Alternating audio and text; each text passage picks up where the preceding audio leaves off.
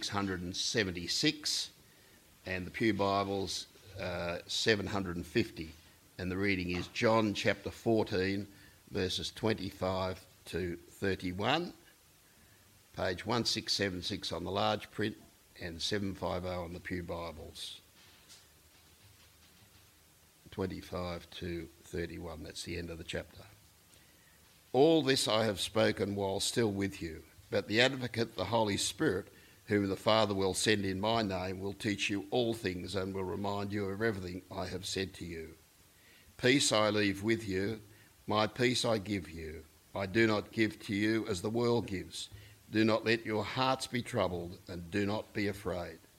You heard me say, I am going away, and I am coming back to you.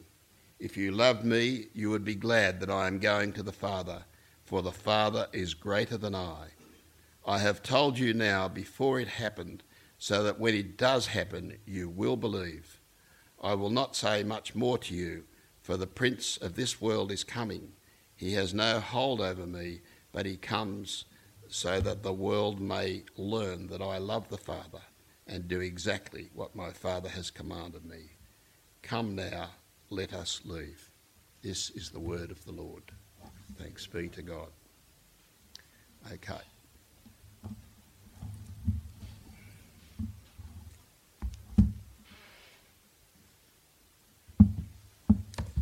Good morning, everyone. The second reading is 2 Corinthians chapter 4 reading from verses 7 to 18, can be found on page 802 in the small print Bible and 1796 in the large print Bible. 2 Corinthians chapter 4 verses 7 to 18.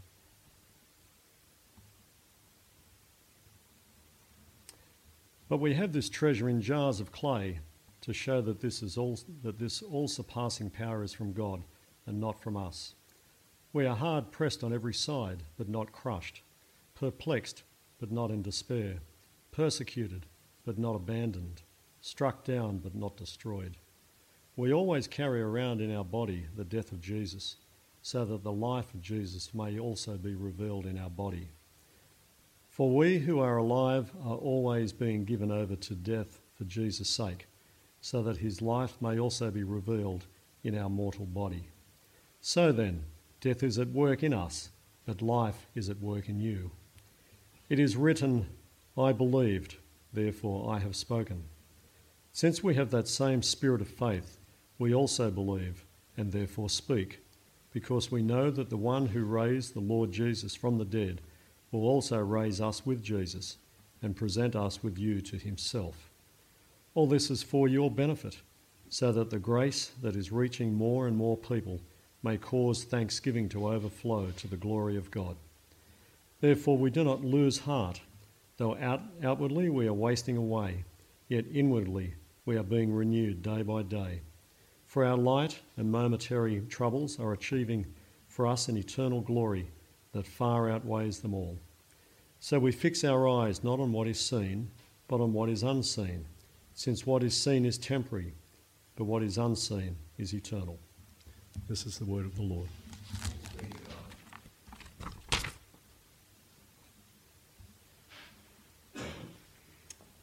Thanks, Bruce and Bruce. Sounds like a group of lawyers, doesn't it? Oh, accountants. Oh, yes. Oh, why didn't I think of that? That's why I need you guys. I'll pray and then we'll look at the passage that Bruce just read. Not the other Bruce, that Bruce. Heavenly Father, we thank you for your word. We thank you that it provides comfort for us in our lives. And we ask, Heavenly Father, that your Holy Spirit will help us to apply it to our own personal circumstances and encourage us to continue to live as your, your people. And we ask this in Jesus' name. Amen a slogan in an old advertising announcement said, Get away from it all.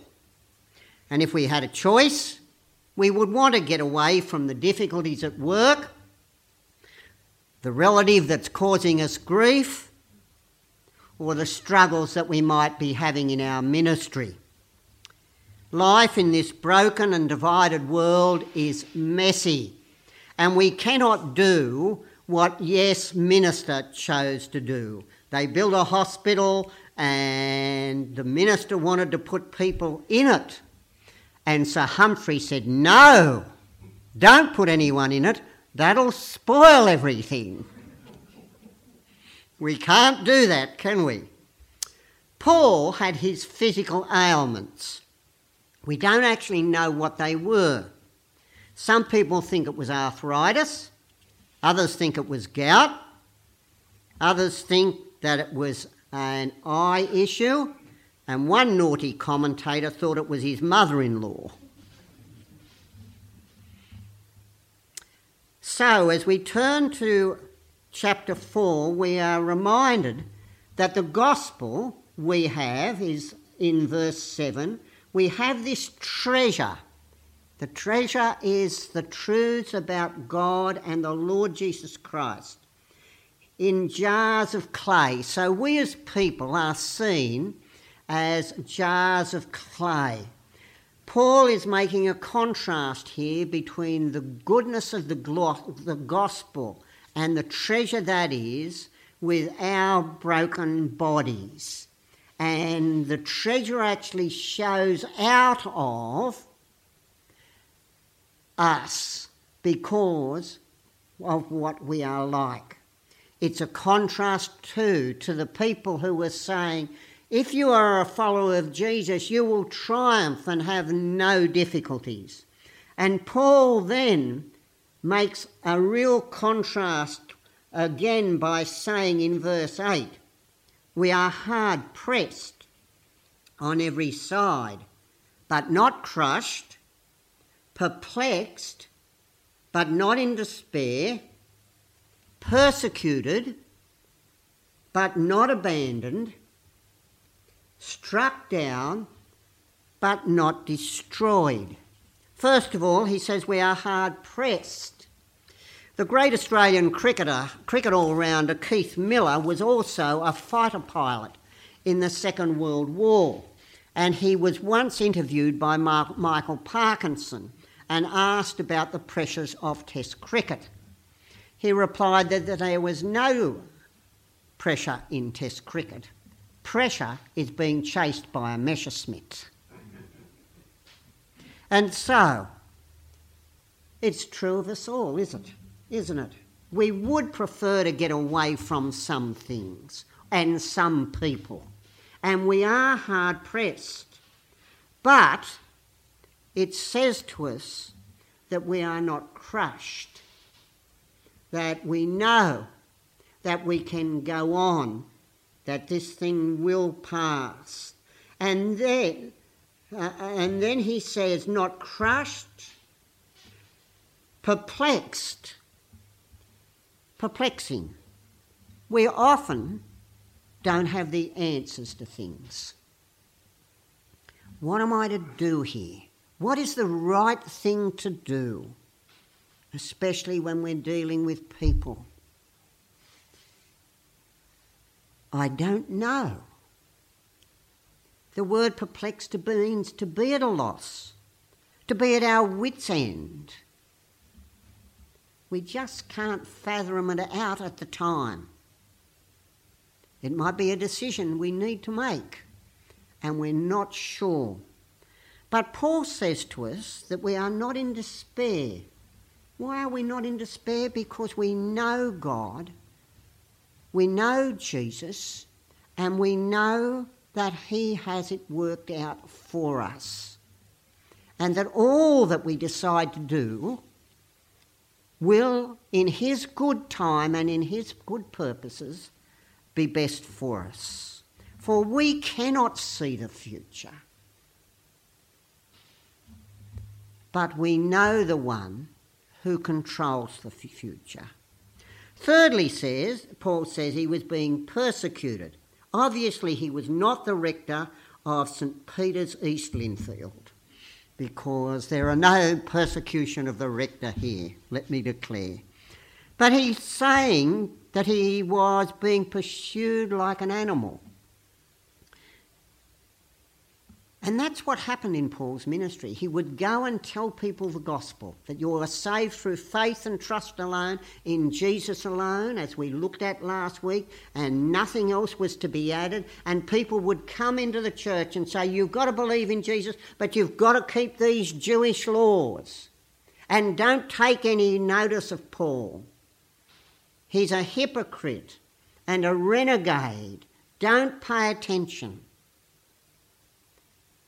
And sometimes we might feel as if the world is against us.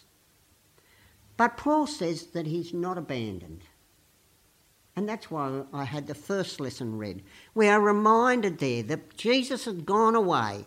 He died, he rose again from the dead, and instead of staying here, where he could just minister bodily to people, he left and his Holy Spirit came and it dwells within each one of us and we know that God is with us.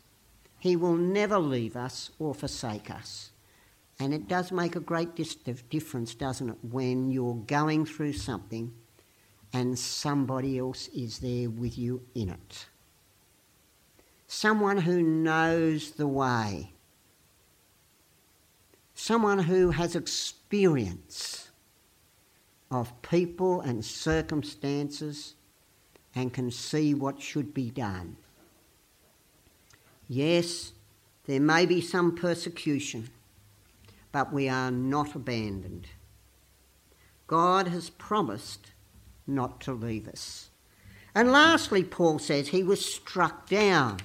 The word to be struck down actually comes from combat, where you would attack some with a, somebody with a knife or an axe or a sword and strike them down. But Paul says to us, struck down, but not perishing. Which brings us back to John 3:16, doesn't it? For those who believe will not perish. This my life may come to an end, but we won't perish. And so he makes those contrasts of what's going on. And so the question comes to us is how do we cope? In our church at the moment, we're thinking about our way forward. What shall we do? How shall we do it? It's occurring in our with the rectory. How do we go about that? How do we fund paying for it? All those issues come, but you have your own family situations with difficulties. Paul gives us four things to hang on to. Yesterday I saw a little girl in a t shirt and it said, Think happy. And I thought, that's, there's a good sermon illustration for tomorrow. And you can only think happy for a while, can't you? And then the things come back again, don't they? I thought, yes, that was nice. But it doesn't solve things, does it? Where do we go? Paul gives us four things. First of all, he says this Though outwardly we are wasting away, yet inwardly we are being renewed day by day. Now, this is a good verse for most of this congregation here, because most of us are wasting away. I don't know what I'm going to say to the evening congregation who actually yet have not reached potential. I've got a, Heather and Shauna have given me some hints on that. We are wasting away, some of us. But there is a truth here for all of us, whether we are four or five or 405. We are being renewed day by day, Paul says to us. And we need to take courage.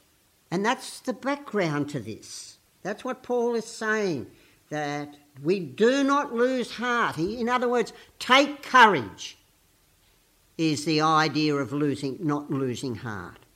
We are being renewed. Romans 8 29 says, that we are being conformed to the image of God's Son.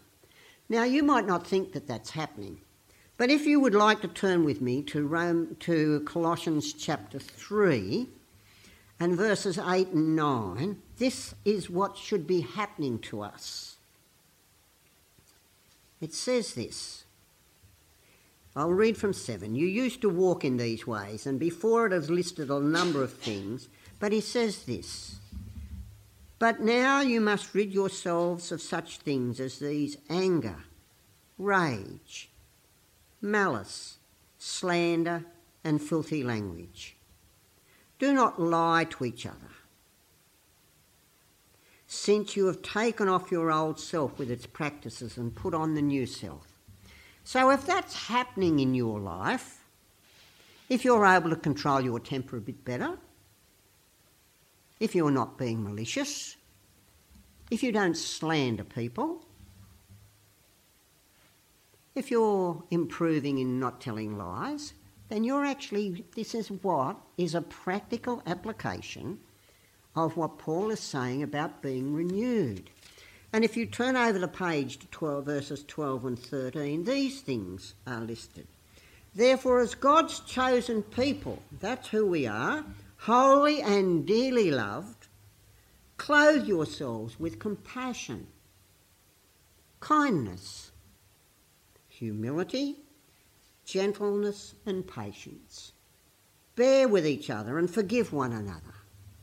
So, if you're finding that it is easier to forgive than it was five years ago, if you find that you're a kinder person than you were 10 years ago,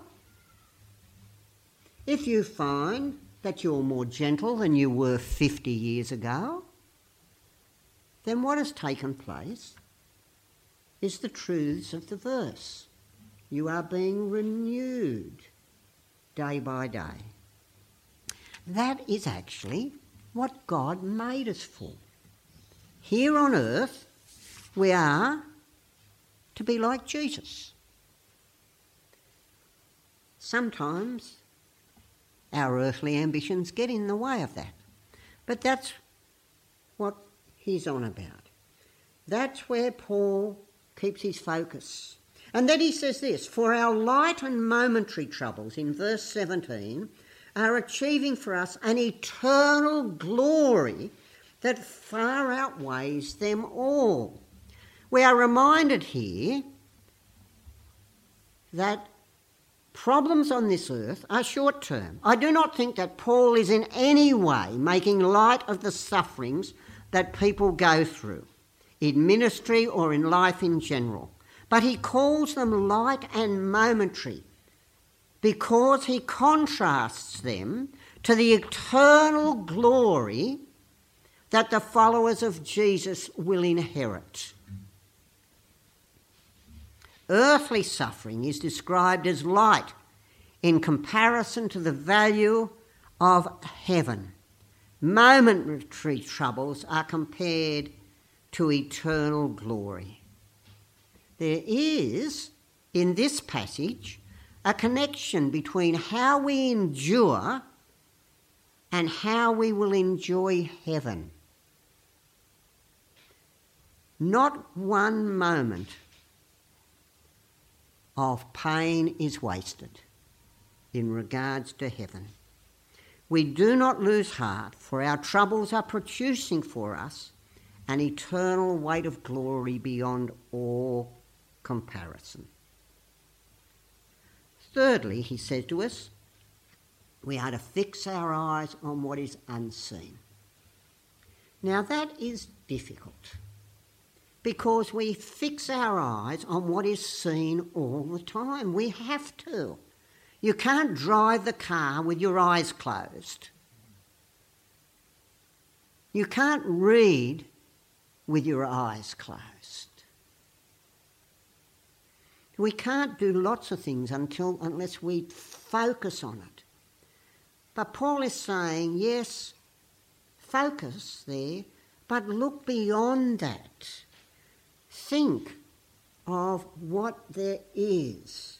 He says to us, because what is seen is temporary, it will pass. Holden motor cars are gone. The Holy Roman Empire went on for thousands of years and it is gone. The Chinese Empire is gone and the British Empire is going, even Harry is leaving.